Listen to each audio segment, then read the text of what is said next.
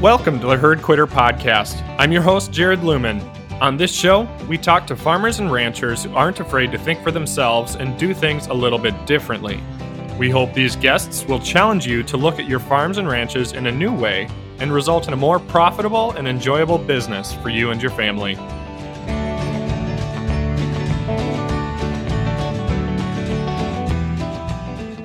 Welcome back to the Herd Quitter Podcast. Today's guest is actually a recommendation from a past guest, which I always appreciate. So, a note to the listeners if you've got somebody you'd like to hear on the Herd Quitter podcast, let me know. And you can do that by sending me an email at herdquitterpodcast at gmail.com or just reach out to me on Herd Quitter Podcast for Facebook or Instagram.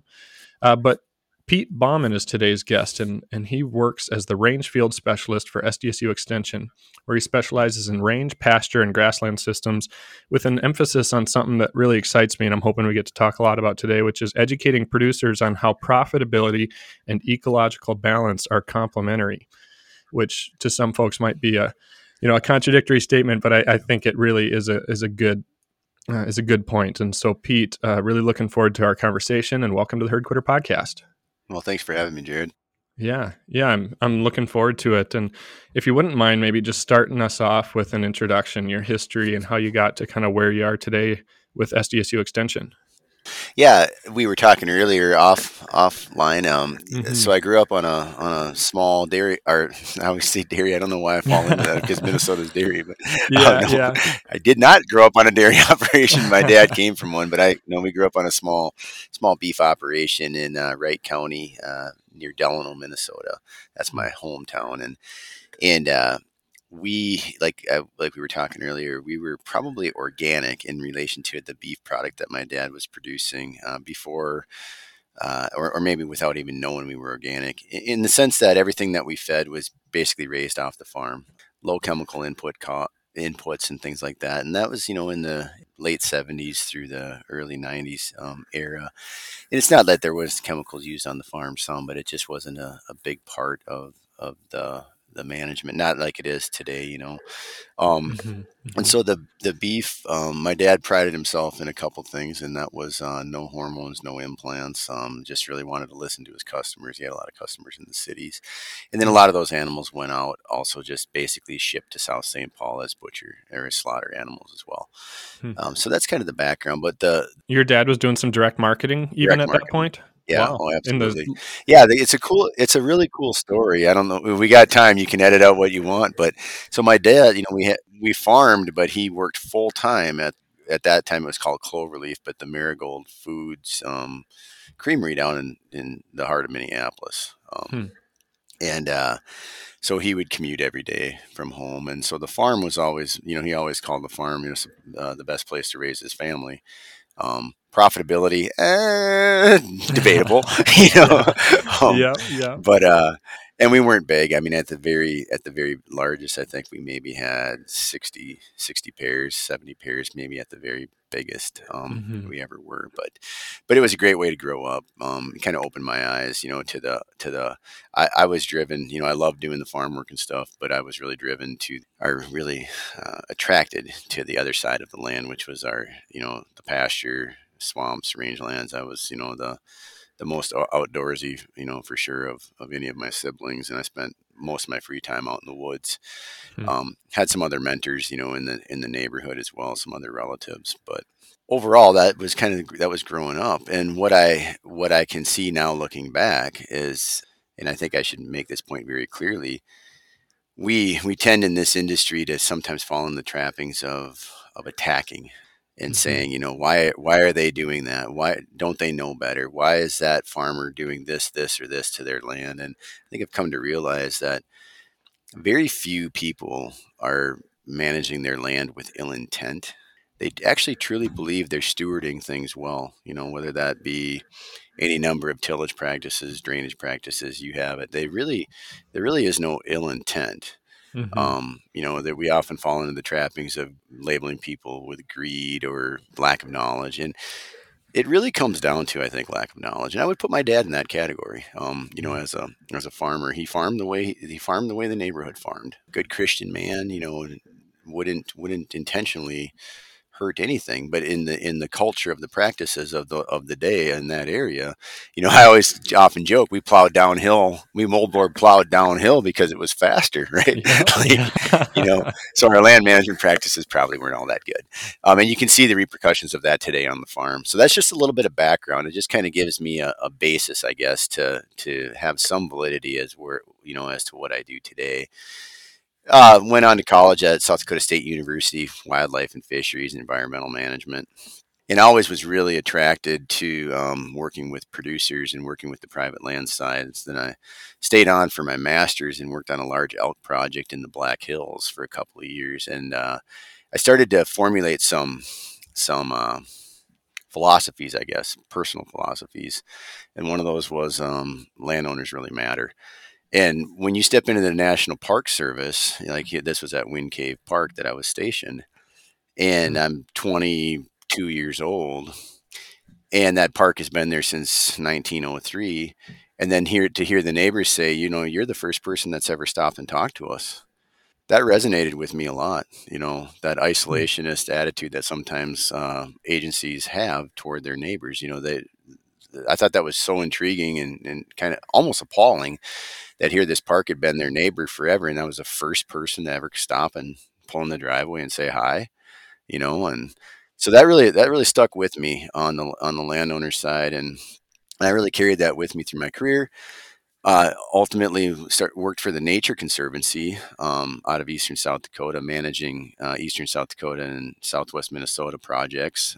Great, wonderful opportunity, you know, career wise, and I was with them for 15 years, and really, really tried to put uh, the neighbors around these preserves in the correct context as far as partners and we relied on them we relied on them we didn't really know it and in turn you know a mutual relationship so um, mm-hmm. i really i really tried to cultivate that part of of my job and really took that part really seriously that that private lands side and that private partner that mutualistic relationship type of thing and I'm curious on that on that topic. So what what exactly was the work that you were doing in that role with the Nature Conservancy and how did you engage your neighbors in partnerships and in you know kind of those relationships? What what came out of those yeah, relationships? That's a, that's a great question. So again, um, um, you know, as as any agency or nonprofit or or organization goes, it kind of goes by the person on the ground and and I would say that there was some predecessors that maybe made some effort to reach out to the neighbors and, and others that maybe didn't.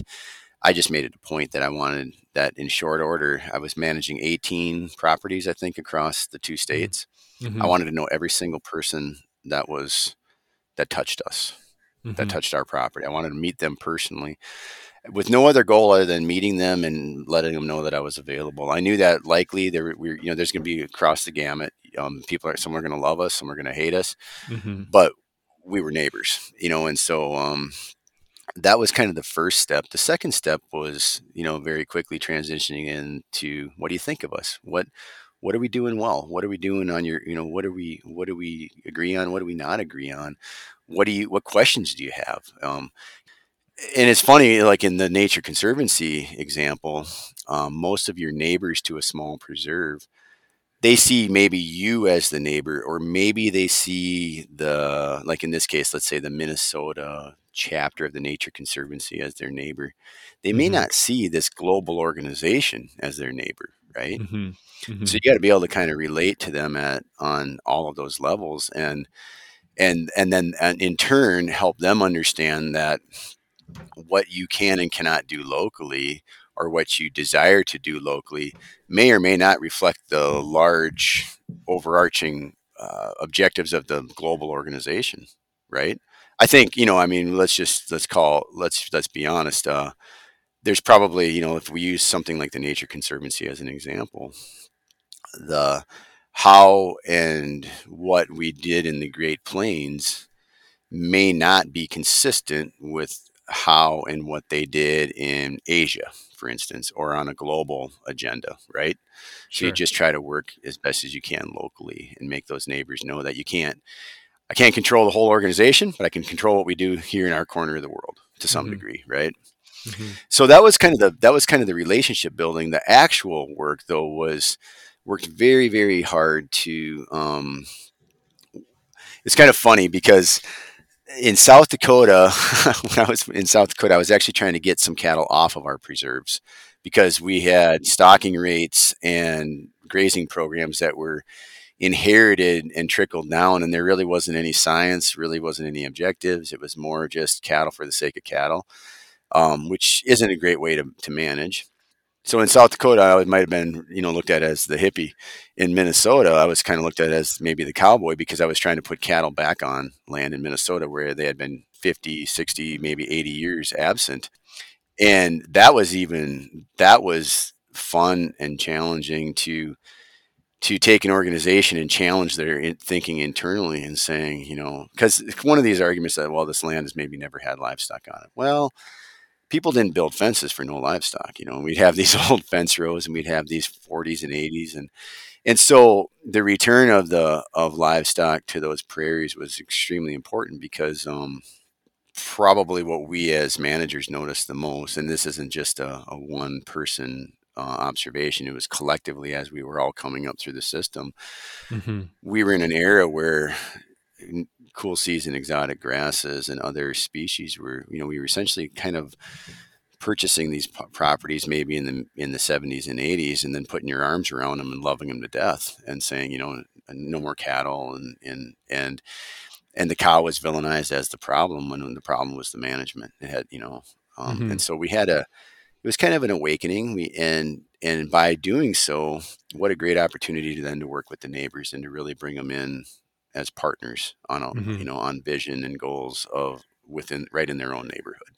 Yeah. So it was the return of livestock to some of these Minnesota preserves that um, I think catapulted my interests even further in really working. You know, the we can have we can have, and I will defend. You know, any day of the week that we do need preserves and we need places and we need land that's untouched. We you know we do need parks. We we have a lot of a lot of multiple interests in in, in our country, right? Mm-hmm. But we also need well managed private land.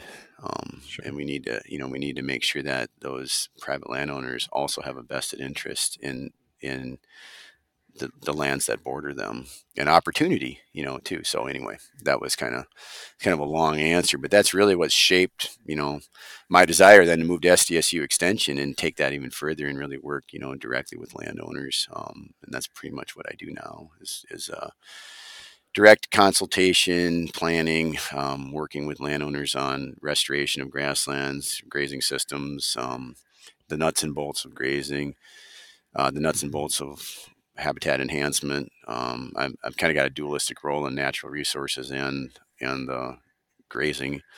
Mm-hmm. And you know the the very cool thing about what I do now is I'm I'm assigned and work very closely with the South Dakota Grassland Coalition.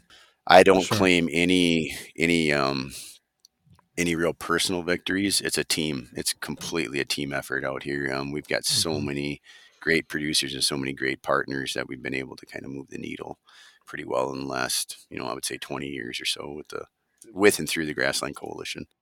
Yeah. So, how long have you been with SDSU now then? 10 years, which is amazing. yeah. I uh I really can't believe it's been that long, but yeah. And so when you say you've been able to move the needle, I guess I'm curious when you came into this, where was grazing with a lot of the folks that you were working with then and and how have you been helping them advance their or what, what have you seen as far as progression in their grazing maybe management and strategies and then what what does that look like in land improvement? Okay.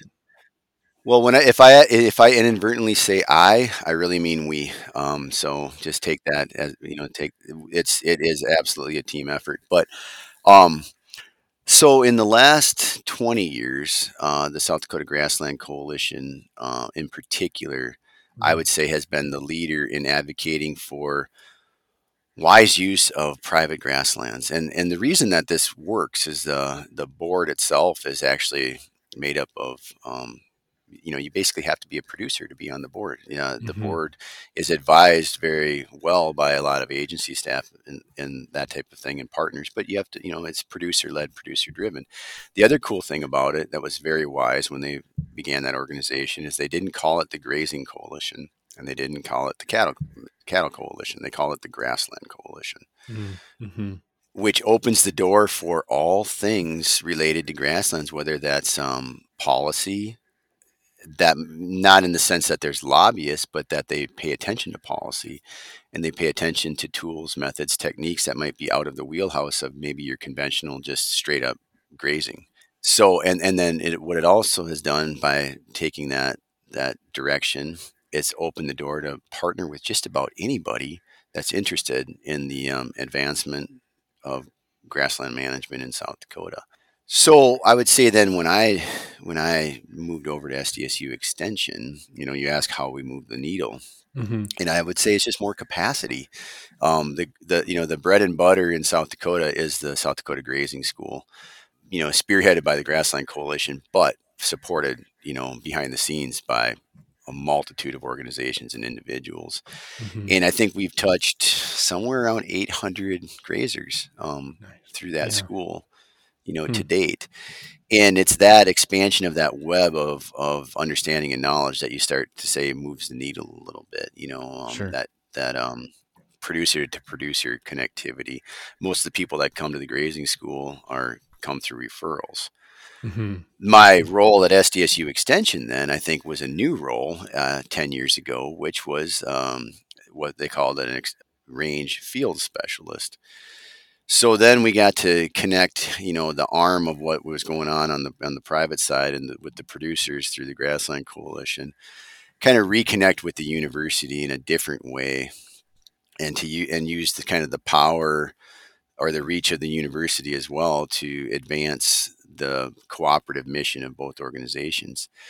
And so, you know, you might ask, why is that different? Well, why it's different is uh, I think historically in extension if you're familiar with extension, mm-hmm. um, extension tends to kind of put extension first. Um, sure. Extension has a history of um, sometimes, you know, and I'm I'm just being honest, um, promoting itself and the university as the maybe as the the core or the crux of the knowledge, right? Mm-hmm. We've kind of flipped that on its head and said, you know, if we're going to do a, it, it's very rare that I do a, a, a program or a promotion or an event, even if I'm working really hard behind the scenes, and even if I maybe be may, maybe might be say the coordinator of that event, it's very rare that SDSU Extension gets top billing on something like that. Mm-hmm. It's very common that it's the South Dakota Grassland Coalition or another partner, or or at, at a mm-hmm. minimum a multi-partner um, event and that resonates so much better um, with uh, with producers, and I, and I think you know simply it's probably because they they probably come thinking though that knowing that they're going, going to get a, an opportunity to be discussed with versus talked to, you know, um, and I think it's that kind of cooperative um, philosophy that's really making this work, you know, in mm-hmm. South Dakota, oh. in particular. Yeah, no that that's really neat, and and an important view of that is that valuing the producers, the folks doing it, and kind of from the ground up as opposed from university down necessarily. And I would say you're in a position where you get to say those things, being an, an yeah, and whether I get so. to or not, I do. yeah, yeah. No, that's that's yeah. awesome, and I, I appreciate that. Uh, so I'm curious then, like getting into the actual grass management, like the stuff that you work with, the farmers you're working on, and uh, you know, and stuff. Like I mentioned at the beginning, something that kind of stood out to me in your bio when I was reading it is that how profitability and ecological balance are complementary. And I guess maybe this isn't so, you know, con- controversial necessarily in a in a grazing systems, but I think a lot of times in cropping, I've I've heard it when I talk with people about different types of management that might improve soil and stuff. Is that well, this is a business, you know, I got to do what pencils out best or makes me the the highest dollar at the end, and that's fair. But this this idea that there really are complementary and they go hand in hand. Uh, you know, ecological and, and, soil health along with profitability is is I think maybe misunderstood or just you know, it, but it's really important. And so I'm curious what uh, how you I get go about working with producers to help them realize that and put it into practice. Well, I think the first couple truths are um, I listen and I listen a lot, and mm-hmm. and as we go through this next part of our conversation realize that um, some of the things I'm going to share are of my own um, experience, and, and but but much of what I'm going to share is because I listen and have this privilege of surrounding myself with producers themselves who have figured this out and have shared it themselves. So when I say mm-hmm. that ecological balance and profitability can go hand in hand, I can't point you to university research necessarily that's going to um, flat out you know support that 100% you know there's so many caveats it, it's all about philosophy and management and where, where mm-hmm. you value and how you define profitability but i can say with utmost certainty and confidence that those that have figured it out are more profitable. Their bottom line is better. They have a much better lifestyle. They have much lower stress. They have healthier families. They have healthier personal personal health, and the mm-hmm. list just goes on and on and on. So I think part of that, without trying to be too philosophical, is profitability does go far beyond the dollars, right? Mm-hmm. Um, but without the dollars, the rest of it's not really worth talking about because you can't get it off square one. Mm-hmm. Um, and the second thing I think I want to point out is that I've kind of labeled myself. I'm like the rangeland gateway drug, right? Like I seem to get, I seem to get uh, the folks that are thinking about things. You know what I call maybe even the newbies. A lot of those folks sure. come come through my my uh, you know my door. You know mm-hmm. phone, whatever it might be. But but I, a lot of times I I'm the I for a lot of people it seems like I end up being their first touch toward thinking about something differently. Sure. And then I have to discern at what point and how quickly do the, you expose them to the, you know, because it can be like drinking from a fire hose um, once mm-hmm. you get mm-hmm. into this stuff, you know. Yeah. Um, and so, so you know that's part of the the background.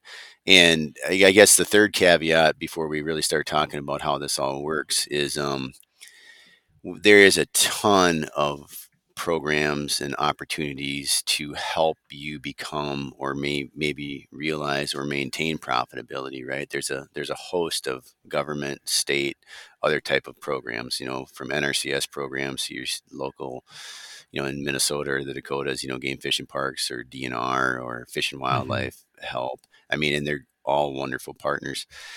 I think what I've realized though in this job is that um, I've I've realized that people have to be on their land two or three years, either physically when they're taking over a new property, or even when they're re- changing their philosophy how they how they view their property. They need to be they need to be in that zone of thought for a couple of years really before they're really ready for some of those programs because mm-hmm. you're kind of going through this learning process right yeah. and what happens is that the, the the traction of the financial help feels like profitability mm-hmm. and so we gravitate to that and it's not bad and it's not wrong and those programs have absolutely helped um, folks transition mm-hmm. toward toward true profitability. But those programs themselves aren't really in the profitability equation. They're like the get the bridge gap. Yeah, and so when yeah. you do that, you have to really understand what you're getting into because sometimes people jump in too quickly.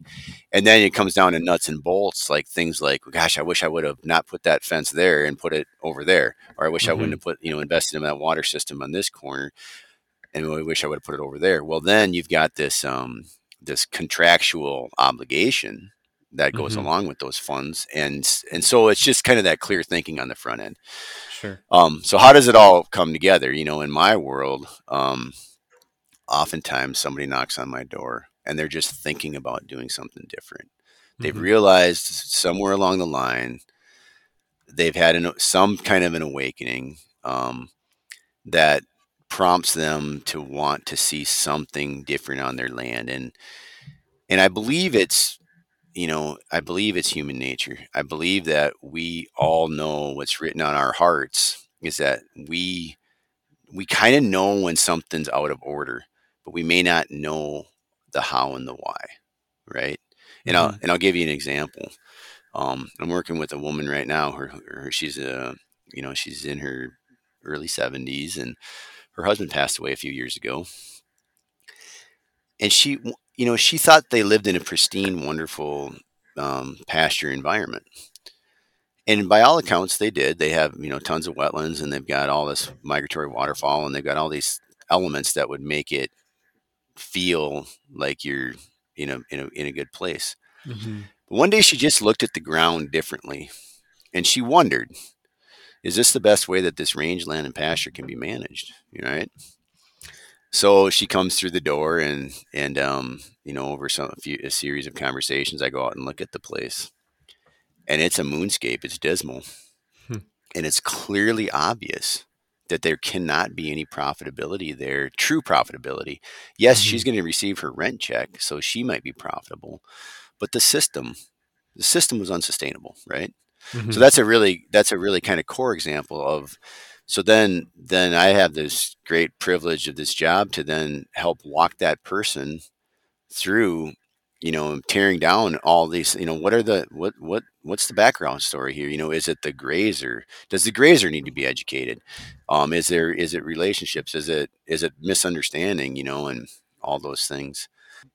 Because i think that inherently people are inherently know when something is good or bad they just we just might not know why and i and i think about this in in the sense that when we all go on vacation how many people go vacation and park their camper in the middle of a cornfield in Iowa?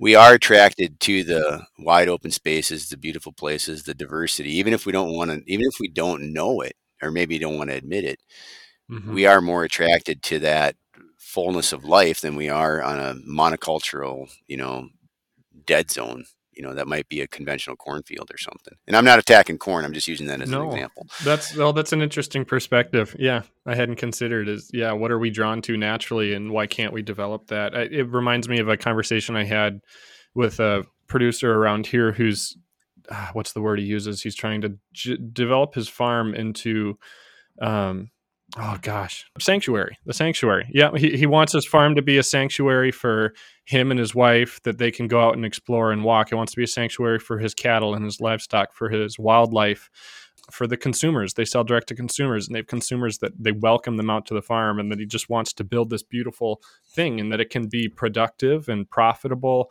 and in addition to that provide this benefit and value of beauty and you know enjoyment that you know, I guess I see your point that maybe isn't so much enjoyed in a corn and soybean field. But not that there's anything wrong with that, but yeah, it's not available. And and I think you know, like this is a bit of a tangent. But you use the word sanctuary, and it's such a strong term, right?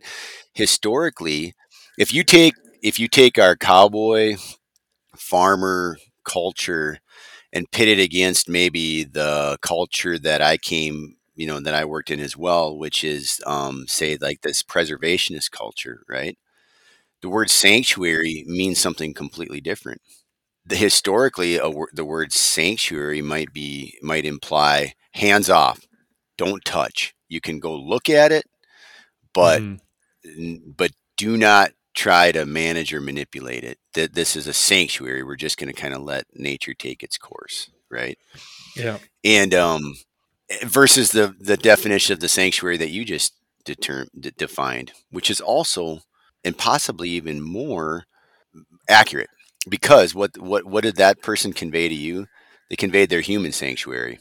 What mm-hmm. what part of their sanctuary? What, what part of their you know their as a steward? What did they want for their own sanctuary? So it, it takes the idea of the ecological sanctuary and expands it to include the person and that's a much healthier way to look at it right and and that person that you're describing also needs to be profitable right um, they need to know that they've got a market uh, they need to know that they're going to be, you know, is is watered down as the word sustainable is anymore, but they need to know that they're going to be there. Um, they're going to be regenerative. They're going to be resilient. You know, we can use all these terms, but that's the package deal, right? That's kind of the that's kind of the holy grail of what we're trying to to achieve and you know, I, I, get this privilege of working with a lot of people here in eastern South Dakota, and I think this is where this is where this kind of comes together on on profitability.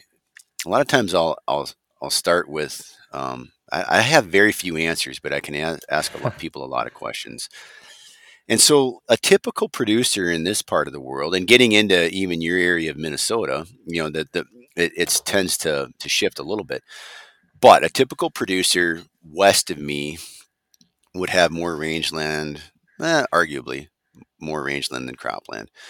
A producer east of me is probably going to have more cropland than rangeland. You know, most of the pastures and rangelands that are left, let's just say Minnesota, you know, it's basically where we couldn't plow, right? I Yeah. mean, either too steep, too wooded, too drainages, etc. Yeah. Yeah. Yeah. I live in the zone between kind of, you know, the if we take that zone between the the Missouri or the James River and the Mississippi where there's this where you're there's very few people that are only ranchers and or only farmers. We get into the Minnesota, there are definitely, you know, only farmers, right? Row crop and no livestock. But in this area, most people have both. And so I just kind of start with this questioning like, okay, if you got a 50 50, let's say your land base is 50 50, 50% pasture, 50% cropland, right? Mm-hmm. Mm-hmm. And you start tearing down where you your your energy and investment and your thought process goes. So on the crop side, it, in today's world, you might have your agronomist, you might have your seed salesman, you might have your co-op, and, and any number of people that are paid or unpaid that you get advice from and invest time, energy, talent into that cropping side, right? How much investment do you make into the grassland side? I mean, Mm-hmm. it, it, you know, if you have a land base, it's let's say your land, your asset is 50 50, are you putting 50% of your thought, energy, time, business planning into the pasture side of your of your operation? And most people would say, absolutely, I'm not. It's maybe 5% or less, you know? And that's kind of how I start that conversation is like, okay, so where's the untapped potential? You know, there's very little to gain anymore on your cropping side as far as your energy and investment. You know, you're, you're maybe dealing with a percentage point here or there of additional discovery. But holy cow, on your pasture side, you know, what if you just did one thing different?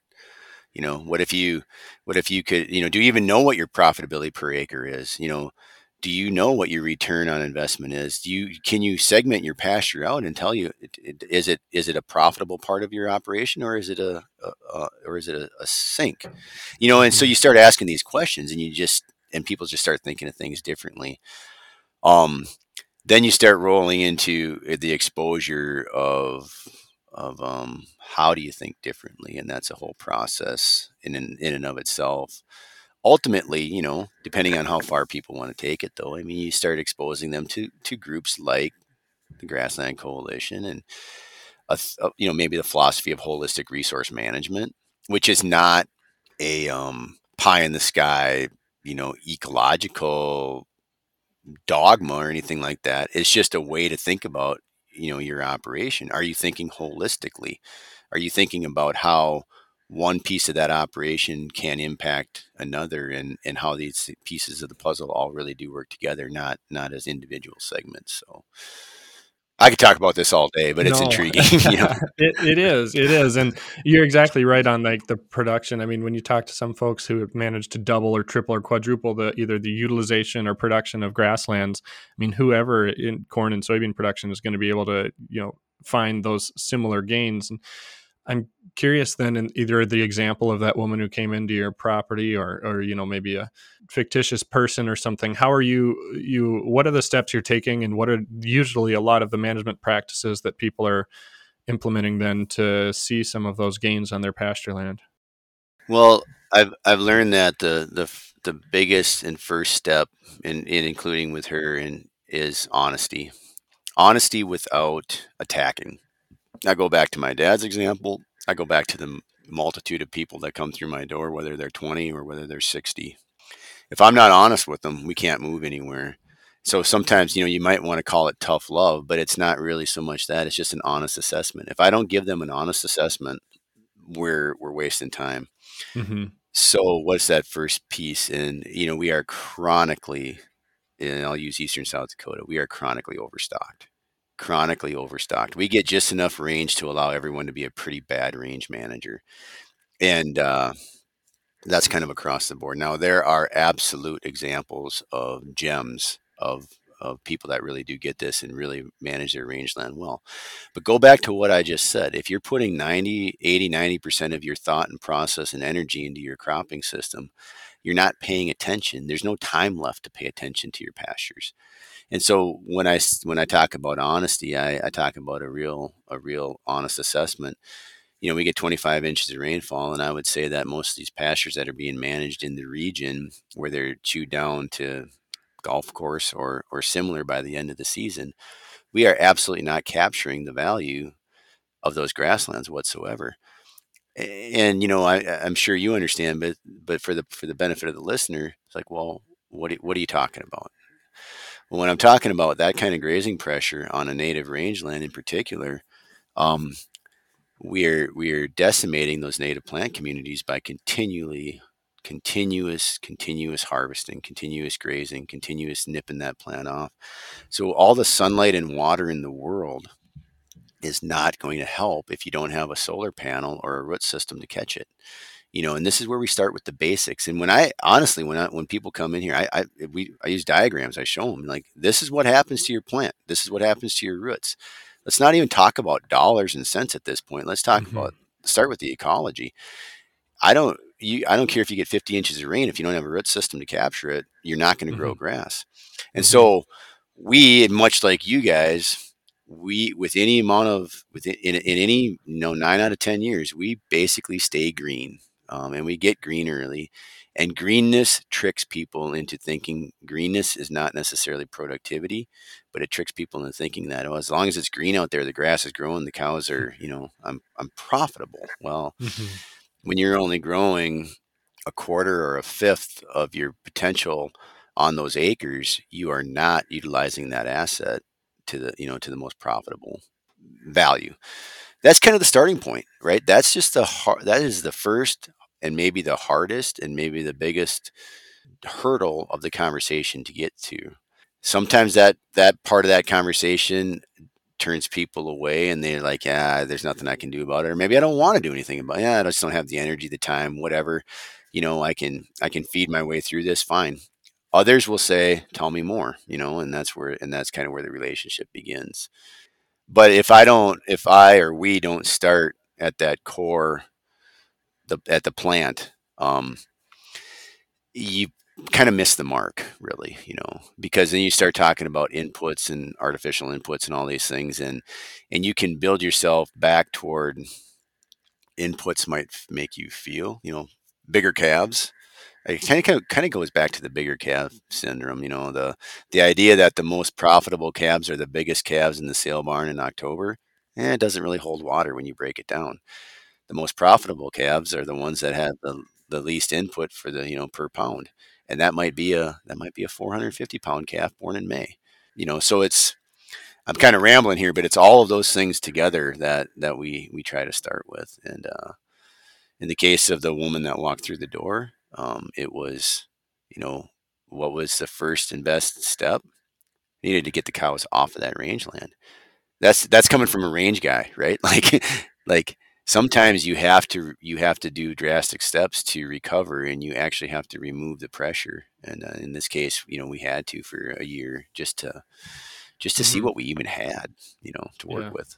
So that's interesting, and I think you're right. The mindset is the biggest thing, um, and cracking that mindset of what a lot of people, at least in my area, again here in Minnesota, where a lot of people are primarily grain producers, is that the pasture land is just the ground that's, you know, you can't farm, and so right. that is step number one: is to recognize this ground is not just your side thing. You know, it's not just wasteland. It, it's it has some real production and profit potential if managed well, and uh, if somebody then is, you know they break through that mind challenge where do you go from there what's the next steps to uh, on the ground so breaking through you know depending on where you're at in the world um, and those of us that grew up in the similar places in minnesota i would also offer that very little opportunity in, in, in a neighborhood to experience the positivity of managing the grassland well because if if it if it if it's anything like what I grew up in, you know, I mean, we had uh, maybe 10 acres of pasture,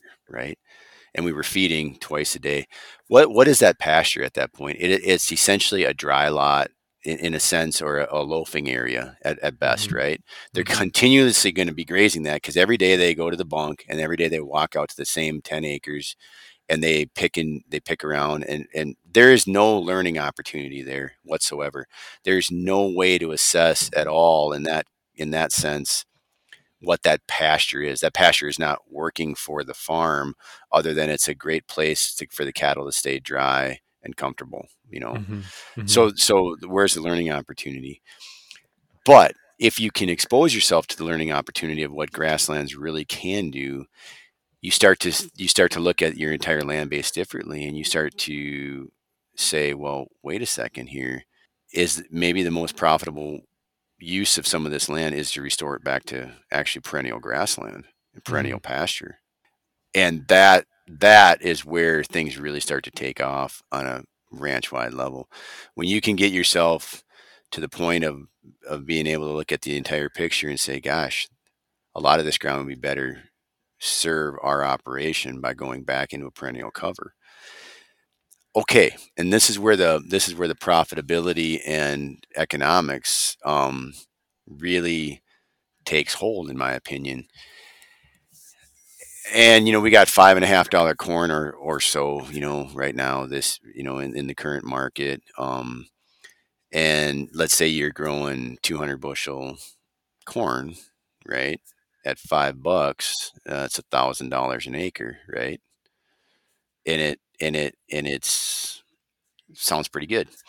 Um, your inputs, I don't know. I'm not. I'm I'm I'm I'm stepping a little bit over the line here, but inputs somewhere maybe between four and five hundred bucks. Guessing, you know. Um, yeah, it depends if you're including land like costs and stuff, and, and machinery and, and everything significantly higher. Yeah, I've heard significantly higher seven, than that, right? But I'm just saying, like the, yeah the planting cost though the planting cost sure. yeah, you know yeah. of, you know maybe you're you know for maybe not for somewhere in that range right yeah, okay yeah. to put that crop in the ground but then you've also got land cost overhead equipment mm-hmm. and all these mm-hmm. other things and so and so when you look at the final take home number is it is it any better than what you might be able to do with a perennial crop that you've got almost no sustained long term artificial input costs on if managed well and correctly.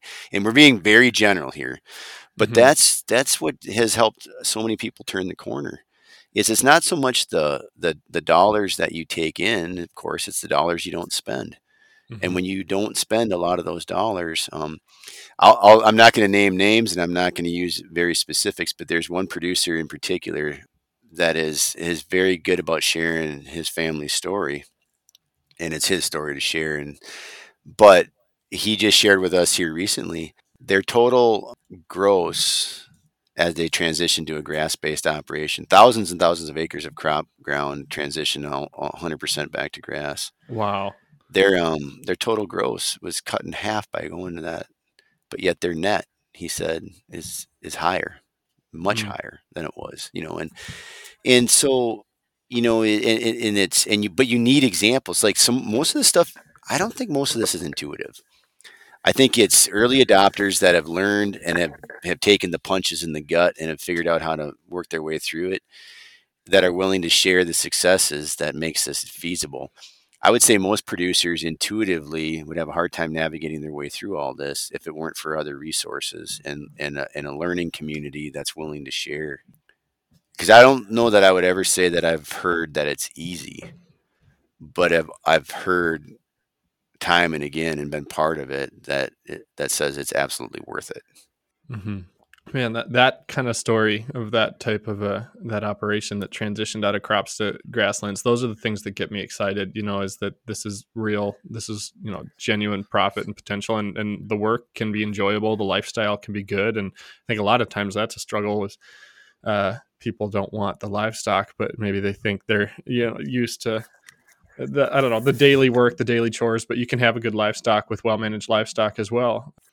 Well, I, I, didn't mean to interrupt you there, but uh, there's a there's a very good um, example of what you just what you just talked about. You know, we have a we have a a, a, a very we have a, we have these tremendous assets in South Dakota of these producers that have walked this walk, and one particular producer that's in north central South Dakota, his name is Lyle Perman, and, and Lyle Lyle puts pen to paper and he does it in a, in a great way. And he, Lyle gives this talk about looking at all the economics, kind of breaking it down and and simplifying it to the point where it really does come to down to the the cost or the effort of running a cow versus running an acre right mm-hmm.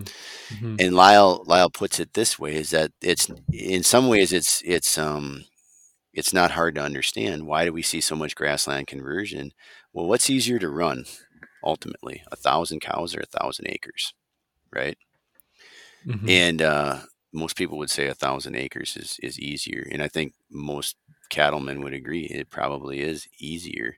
Mm-hmm. What's more profitable? And that's where it really comes down to this um, this understanding of it's not magically profitable, but you you know, but if you're willing to do the work and and find your niche and and market and manage and so how do you find those how do you find those profit points right mm-hmm. you mentioned the lifestyle so a young producer coming into the game if you're looking at livestock as needing concrete, trucks, tractors, barns, mm-hmm. heat, electricity, all of these things so you can calve that herd in January, February, March, you're probably not going to make it in today's economics, right? But if you're willing to come into that and say, okay, well, how do I how do I reduce my inputs? maybe I'm going to not to do all those things, and maybe I'm going to rent land, or maybe I'm going to calve in May and June, um, where my all of most of those inputs get drastically reduced. Maybe I can still have a, a side job then because in May and June my cows are probably going to take care of themselves. And there's people I'm sure listening right now that are like, this guy's off his rocker. But example after example after example we have when you basically transition to that later calving date, you're matching that those herd that herd with nature and your input costs of your own labor, time, stress, they just go down. I'm not going to go down the litany of all these producers that have done this, but everyone that has done it, the vast majority, maybe 100% of them say they would never go back it's really about and I go back to that producer example that I said where they you know they transitioned and found profitability. What does he spend most of his time doing by his own admission? Thinking, thinking, sitting back, mm-hmm. evaluating, and thinking, and being innovative. And you know he uses the word trying to figure out when his product is overvalued in the marketplace. Continually thinking, and um, and I even, you know, I mean, I, I could just, I could ramble on and on about examples, but I have one young producer friend, uh, mid 30s. So how does he use his assets and how would he use his assets? And he's like, well, you know, I might calve my own herd in May, but if I've got infrastructure, maybe I'll custom calve someone else's herd. If they want to drop their calves in February, fine. You know, custom calve them for them in my facilities, but I'm not going to take that risk on with my own animals. You know, and and just just really innovative thinking like that. So there's there's a lot of of room out there for innovation. Yeah. No, and and I'm sure in your experience you've got so many connections and networks that's that'd be really neat to tap into but i i have this thing of getting i have a tendency to get us down rabbit trails and i want to get back to grassland sure, management yeah. and, yeah, and yeah. restoration or grassland management and things and so when you're working with producers specifically because the majority of our our listeners are producers and grazers how are you helping them utilize livestock and fence and water infrastructure? What are the steps they're taking to start improving their actual grasslands and making more oh. diverse grassland species? You know, beautiful ecosystems filled with wildlife and diversity of you know insects and all these different things, and taking that kind of back to the original point of hand in hand along with the productivity and profitability like how how how are you doing that in practice or how are producers doing that in practice and you walking them through that so the first step I think is is I think I'm learning um, exposure. Those producers have to walk around on someone else's ground. They don't need they. I think I've learned that they can't hear it from me or people like me when it really mm-hmm. comes down to brass tacks. We can, like I said, we can be the gateway drug. Mm-hmm. It usually doesn't click till they walk around on someone else's land that they feel, you know, that brotherhood with or sisterhood, whatever you want to call it, and see it firsthand. You know, that's probably step one that to hear it really from the horse's mouth that this actually can work so but they also have to value those things like you and i just talked about if they don't value that diversity um, it's pretty hard to shoot for a goal that you don't value. You know, so you have to you have to come to a place where you say that, you know, good, bad, or otherwise, that's my that's my goal is to achieve that level of diversity and resilience um, to mimic what Jane or Fred or Johnny is doing. In, in as far as kind of the result on the land, how you get there though has got to be your own story, right?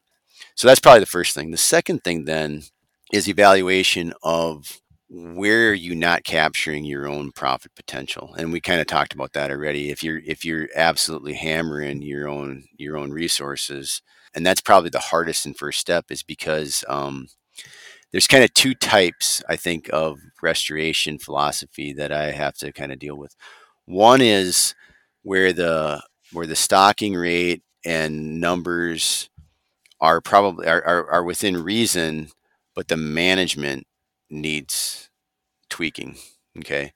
The other is where we're so grossly overstocked. Okay so in the first scenario you don't have to hit it you don't have to hit it with the punch in the gut that says you have to you know maybe reduce your herd size because that will absolutely create a, a hard thing a hard that's a hard pill to swallow mm-hmm. because human nature is to say the more i have therefore the more profitable i am and mm-hmm. to get mm-hmm. someone down the road of saying, you know, actually you might be profitable with less animals. More you might mm-hmm. be more profitable with less animals is a really really hard thing to kind of mentally, mm-hmm. you know. So you try the first thing I try to do when I'm working with them or or you know, I would say that we is can we can we move a few things around without having to do the punch in the gut right away that reduction and that reduction can come in a lot of ways that can be reduction of time on on grass. It can be reduction of actual animals. It can be reduction of size and frame size, you know, and just pressure, right? So that's one thing. The other thing, the but the other side is when I when it is so grossly overstocked. Um, yeah, I'll, I'll use my my home example, right? Uh, it's 60 or 80 pairs on 10 acres of grass year round. Well, what do you think that's going to look like? You know, so that's a removal of, of, of pressure that's kind of that step one, like assessing the grassland resource. You know, we call it a we, we call it a range assessment. Um, we call it a ranch assessment. From there, then it's assessing the actual plant community. What do you really have to work with? You know, and this also gets to be we, we are such a such an agronomic mindset in America that we we tend to fall. We tend to mimic our rangeland management after our cropping management and I would argue with anybody that that's true. But what do we what do we do then? Typically, we fall in. Okay, what can I do to make this better? And what are the questions? And I'll tell you what the questions are. What what can I plant in my pasture? How much fertilizer do I need to apply? Or how much chemical do I need to apply to, to change that plant community? All three of those answers are no, no, no. You know, right out of the gates. Those are those are unrecoverable in, in many ways. Those are unrecoverable input costs, unless or until you get to the point of knowledge where you understand. You know, you don't want to take a hammer where a scalpel is needed, and those three things are the hammer. Um, so the first transitional step is is stocking rates, time, duration, intensity, and if you can get to a, per, a person to realize that first step and get them into a a grazing plan that you know with a feed and forage balance and with a an opportunity to really understand what that what that pasture is doing for them and then you can that opens the, the door toward other things now that's primarily on the native pasture when you're getting into like what we call go back pastures tame pastures grazing haylands you know etc a lot of those things we might see on the minnesota side more as we go east tame pasture mm-hmm. and certainly as you get into the iowa nebraska um, fescue type rest, restored pastures. Now, there's a lot of in, there's a lot of things a person can do different, but uh, we you know the biggest thing is trying to control those input costs. When it comes to actual crop transitioning cropland back to grass, that's where the art and the science really you know really come together. The biggest thing there is a needs assessment. So, if you will, I'll use a couple examples. When I did that for the Nature Conservancy, and and I have colleagues that still are working heavily in that arena. our first and foremost goal was not the cow by any means. It was the that maximizing the diversity of that grassland, mm-hmm. trying to, to to to recapture as much as possible what naturally would have been there. When you go over to the private land side, same philosophy holds true. You want to maximize diversity, but you also have to meet people where they're at, and so you can't you can't really come into it with a with an ultra puristic viewpoint. And, and the example would be if someone's made some decisions and they've transitioned crop back to grass and they've done it with a lot of tame species and you know not to sound too geeky here but if you know if they're using you know let's let's talk about clovers bromes uh, fescues maybe some intermediate wheatgrasses or trefoils or vetches that are non-native and maybe even you might argue invasive, right? But highly productive. You know, am I going to come in and say, "Hey, rip all this out and go back to to native grass only"? Mm-hmm. That would probably be a that would probably be a mistake, you know, to try mm-hmm. to guide them. Yeah. So you kind of try to guide them to using what you've got, while also educating on, hey, on the next project, maybe more resiliency would be achieved if you used if we if we worked in some more natives you know or maybe maybe what we would do is avoid those really aggressive invaders even though the even though the um the performance sheet on that maybe on that trefoil says it's super high in protein tons of energy great weight gain highly productive okay? But if it in a holistic framework, if it impacts something else on your ranch, like your native prairie, you know, or your native pasture, if it invades into that area, are you actually cut, you know, cutting yourself off at the legs because now you've got input costs and controlling it possibly, you know, and all these are value judgments, but, mm-hmm. um, mm-hmm. we, when we get to the point of restoration, uh, that's when those partner dollars really come into play, you know, um, and and and helping producers identify what can take some of the edge off those costs, whether that's the fence costs, the water costs.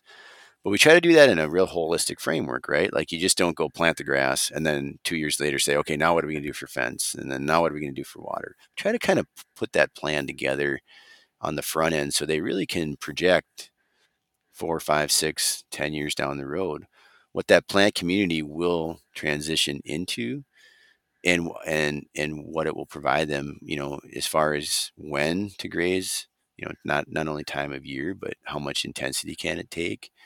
I mean i could spiel examples on and on but i think maybe one way to take this home would be that if you're going to you know transition crop ground to grassland and perennial pasture the purist would say the purist in me wants to say put it all back into natives right? Mm-hmm Mm-hmm. The realist in me says, you know what, those those pastures closer to the buildings where you know you're going to be in and out and hammering them, you know, just by the way of moving animals back and forth. Your natives probably aren't going to make it anyway. So let's find you a resilient mix that's going to allow you to um, to preserve that sod and make sure that we're not breaking through the sod. You know, as an example. Mm-hmm. Yeah, well, it's it's all about evaluating context. I mean, just like like you're saying, there's so many variables to consider, and uh, it's kind of I don't know. I guess get somewhat frustrated with some of the simple grazing management plans that are just like you know we're going to take your farm divide it into eight equal paddocks and move them three times you know every three days and it's like yeah that doesn't that just doesn't work it, does, yeah. doesn't take into consideration that pasture close to the place that had manure on it back when your grandpa dairy farmed and the one out in the back hillside that was tilled and eroded away and, and you're going to tell me that managing that super productive and that unproductive pasture the exact same is is going to be fair. I mean, no, no, it's all it's, no. And when we dive, yeah, when we dive into the, um, sometimes I think we limit our tools. You know, um, these these these grasslands evolved with much more than just the hoof and the and the and the grazer. They evolved mm-hmm. with climate. They evolved with fire. They evolved with rest. They evolved with you know a, a bunch of these different chaos. It's chaos. You know, they evolved in a chaotic environment. So, you know, when we get into like what you're saying, you know, like that management intensive grazing, cell grazing, you know, I think I think the grazing community has inadvertently slipped into a mindset that um that cell grazing, paddock grazing is the best. And I think in a lot of ways it can be it's fair to say that, but it but it really goes back to your objectives, you know. There is something to be said about open wide open spaces, open rangelands, not tripping over a fence every 40 feet, you know. And so you really it's it's got to be in the context of the pasture or the rangeland that you're trying to manage and the goals and objectives you're trying to maintain. Mm-hmm. The cool thing is is that um, there are a few a few truths that you can start to build from. And one of those truths is, you know, a plant that's nipped off after about six or seven, eight days, it starts to try to regrow. And if it's nipped again, it's going to hurt it. It needs it needs recovery time. So recovery is important, you know, without necessarily trying to put a, a, a timestamp on it. The the idea, the biological idea that recovery is important has to be a part of your grazing plan. You have to have recovery time. Now, if that's a red and white clover or sweet clover or alfalfa, that recovery time is much, arguably much less than you know in in northern Iowa or southeast Minnesota. That kind of system needs less, much less recovery time than a western shortgrass prairie rangeland but they both need recovery time. You have to understand the context of what you're managing. And maybe to take that example further, you're not going to use the same restoration mix in those two places, right? So you mm-hmm. have to look at the context of your soils, your rainfall, your you know the the what what climate, you know, what biome you're really in. Those are very important things, very important. Mm-hmm. Um, maybe one of the best examples I had of that is a producer down in uh, north of Brookings, um, South Dakota, that had read an article. So he had 70 acres and he had 70 pairs of 1,400 pound Hereford mamas on 70 acres year round. What do you think that looked like? You know, they were yeah, feeding 365 yeah. days a year. Mm-hmm. And he mm-hmm. read an article out of Northern Iowa that used an example on um, basically that would have give that would have led you to believe that you could go in with um, uh, replant this land and carry 150 pairs. Mm-hmm. And the hard reality of that is like, I'm sorry, sir, you can't do that. You're not in the right climate. You're not in the right context. You're not in the right drainage or soils. You know, you're on gravelly soils and on and on and on. And ultimately, that relationship didn't go anywhere because the, there was a, an unwillingness to accept where you're at. So, so those are realities. But mm-hmm. by and large, by and large, you know, and, and we, we're we're dabbling all around this question of of how do you do this, and and the really the how you do it is you have to be humble, very humble and understand in in taking that producer. What I would say is to the group, I absolutely, unequivocally can't help a person with all aspects of their ranch and range management. Really, mm-hmm. nobody can. I can help. I can help you understand all the biology, all of the the mixes, all of the grazing, but I am not the person that's going to help you take the leap. You know, when you're ready to take the leap into transitioning, you need to talk to someone else that's done it, right? Mm-hmm. Like you have to, and that's that's that's where I'm so I'm so happy to work with the people that I work with because everybody gets that, right? Like, yeah, yeah. You you have to expose them to someone that's walked in those shoes. Mm-hmm.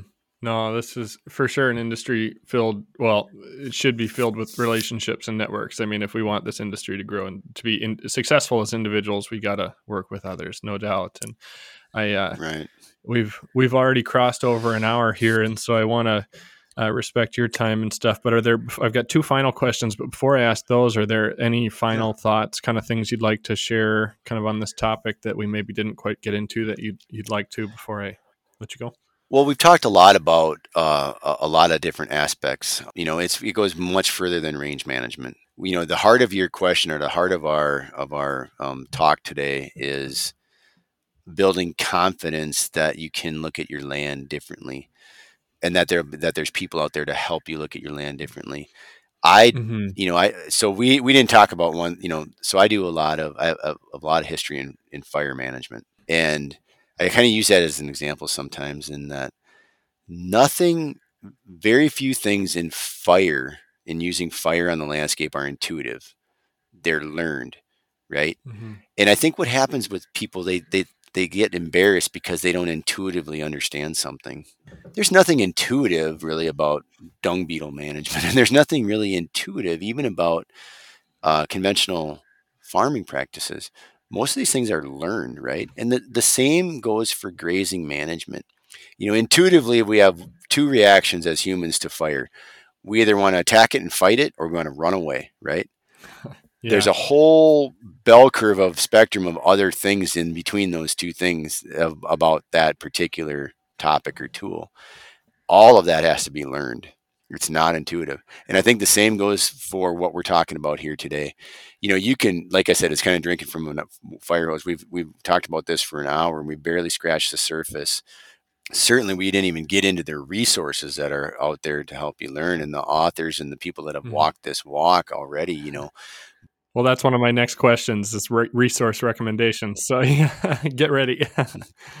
yeah. So I like to, you know, without promoting individuals, I think we have to be mm. careful, but there are people out there that um, are, uh, you know, if you want to, if you want to dip a toe into this, um, this idea, and I'm going to just use it as I'll use the regenerative agriculture um, idea there's you know there's a group of of people uh, Dave Brandt, Al Williams, Ray Archuleta, Gabe Brown. If any of those names ring mm-hmm. a bell, you know the Soil Health uh, Institute they've they've started.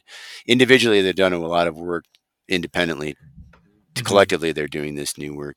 You know, any any one of those individuals as a as a taste of what this looks like. You know, um, Gabe Brown out of North Dakota recently wrote this book. You know, Dirt to Soil. That's a great resource you've got uh, you know Jim Gerrish, uh, who's published a ton. You know, and Stockman Grass Farmer is a great resource. Um, he publishes in that. Gosh, what's the publisher's name? I'm drawing a blank. Uh, but you know, there are these resources. You know, so I would say like like to to start thinking about this, you know, subscribe to maybe the Stockman Grass Farmer publication. Uh, maybe the tri subscribe to the tri-state neighbor join the so in South Dakota we have the South Dakota Grassland Coalition. In North Dakota we have the North Dakota Grazing Lands Coalition. Nebraska, you know, I don't know how far of a reach you have here, has the Nebraska Grazing Lands Coalition. Minnesota does have the coalition. Um, I can't remember what name they're going under. Soil Health um, Coalition. We've got and yeah, and we've got you've got the soil, but there also is the the um, yeah. Grazing Lands Coalition. It's um, very, it's and, just kind of getting trying to get going and, and stuff. Yeah, right. we, have got a lot of good ones, and, and actually for your your question, we've got listeners all over the country and all over the world. So yeah, any recommendations right. for yeah. Anyone, so you know. so I think I think the cool thing is is don't let the name of an organization. I, I think 20 years ago, the name of the organization might have given you some context about their breadth and scope, right? But we're in the we're in the information technology age, right? So I, I sit on the national board of the Grass Fed Exchange. Okay. Now you might say, well, I'm a conventional uh, beef producer. I have no interest, desire. In fact, maybe I don't even like the idea of grass fed. Fine. Mm-hmm. But the resources that they can point you to without having to necessarily adopt all aspects of the philosophy are wonderful. So I kind of, you know, I kind of challenge producers, you know, kind of get over yourself. Like there is so many resources out there. You don't have to necessarily agree with all points of an organization to have a relationship with that organization and utilize the the resources that they've got for you, right? So I would say the grass fed exchange, NRCS, of course, you know, um, state game uh, agencies um, those all are, are really good. I just had a a, a buddy, uh, a, a, board board of directors for the Grassland Coalition, just walked in my office here. So you know sure. the the yeah. the the tentacles are, are widespread. Um, but you know, obviously, we're doing a podcast right now. You know, there's there's uh, like you know the plug for SDSU extension or any of those extensions mm-hmm. across the Great Plains. We have the Great Plains Fire Science Exchange. I mean, we've there's just yeah. uh, the the the the migratory. You know, some of these things that some of these names people probably might not even recognize, but are migratory bird joint ventures. You know, in our listening, in our core listening area, the Great Plains and the Prairie Pothole. I mean, all yeah. of these folks are collectively working to help the producer have mm-hmm. a better mm-hmm. grassland experience um, along of longevity and sustainability, you know, resiliency. Yeah. No, and I'll try. That was a get, mouthful. I'm sorry. no, that's great. I'll try and get uh, see if I can find most of those and get links to them in the show notes. The last question I had for you, and then I'll let you get to your your guest that you've got waiting for you, uh, is how can people find you or reach out to you, or if there's anything that you want to plug or share, uh, you can go ahead and do that now. Well, I would say, Jared, for your listening audience, I would like to work with you offline to um, help build help you build that resource um, list. You know, first of all, so you don't have to go it alone. Um, secondly, um, I run a uh, list serve, so you can contact me anytime at peter.bauman at sdstate.edu. I'll give that again peter.bauman, B A U M A N, at sdstate.edu. But I would also encourage folks very simply just Google SD grass. It'll take you to the South Dakota Grassland Coalition website where you'll be able to be connected to or start these connectivities. Um, uh, you can find me on SDSU Extension. You can Google SDSU Extension website, and you'll you'll be able to find me there. Mm-hmm. Um, but we uh, one of the things I do on the side as I run this this list serve. There's about a thousand people on it. Doesn't mm-hmm. have to mm-hmm. be a South Dakotan. All it does is it um is I send out, you know, sometimes about one. It, it, it ebbs and flows, but grass related information. How do you get more information on grass management? That's probably the simplest way to say it. Mm-hmm. Um, mm-hmm and I just try to keep people connected that way. And I do it via email listserv because in the era of social media, sometimes simplicity wins. And uh, mm-hmm. it's a simple listserv. It's not a chat. It's not a blog. It's nothing like that. Nobody can even reply to it. It's a one-way source of information. You get an email from me that says, "Hey, this thing's going on here," and mm-hmm. if you don't want it, you delete it. And if you if you want to find out more, the links or the or the attachments are right there. And and yeah. I, it, it's very low key and it doesn't bother people too much. So, no, perfect. Well, I appreciate it. I, I really do. I think this will provide a lot of great information and just getting people thinking differently because that's a lot of times, like we talked about, one of the biggest obstacles just within our own our own minds. So I really appreciate it. Um, and I would love to follow up with you after afterwards about some of those resources that you that you mentioned to get them in the links. The Herd Quitter podcast is brought to you by Farrow Cattle Company his mission is to help ranchers put more fun and profit into their business. You can get more information on Farrow Cattle Company at farrowcattle.com.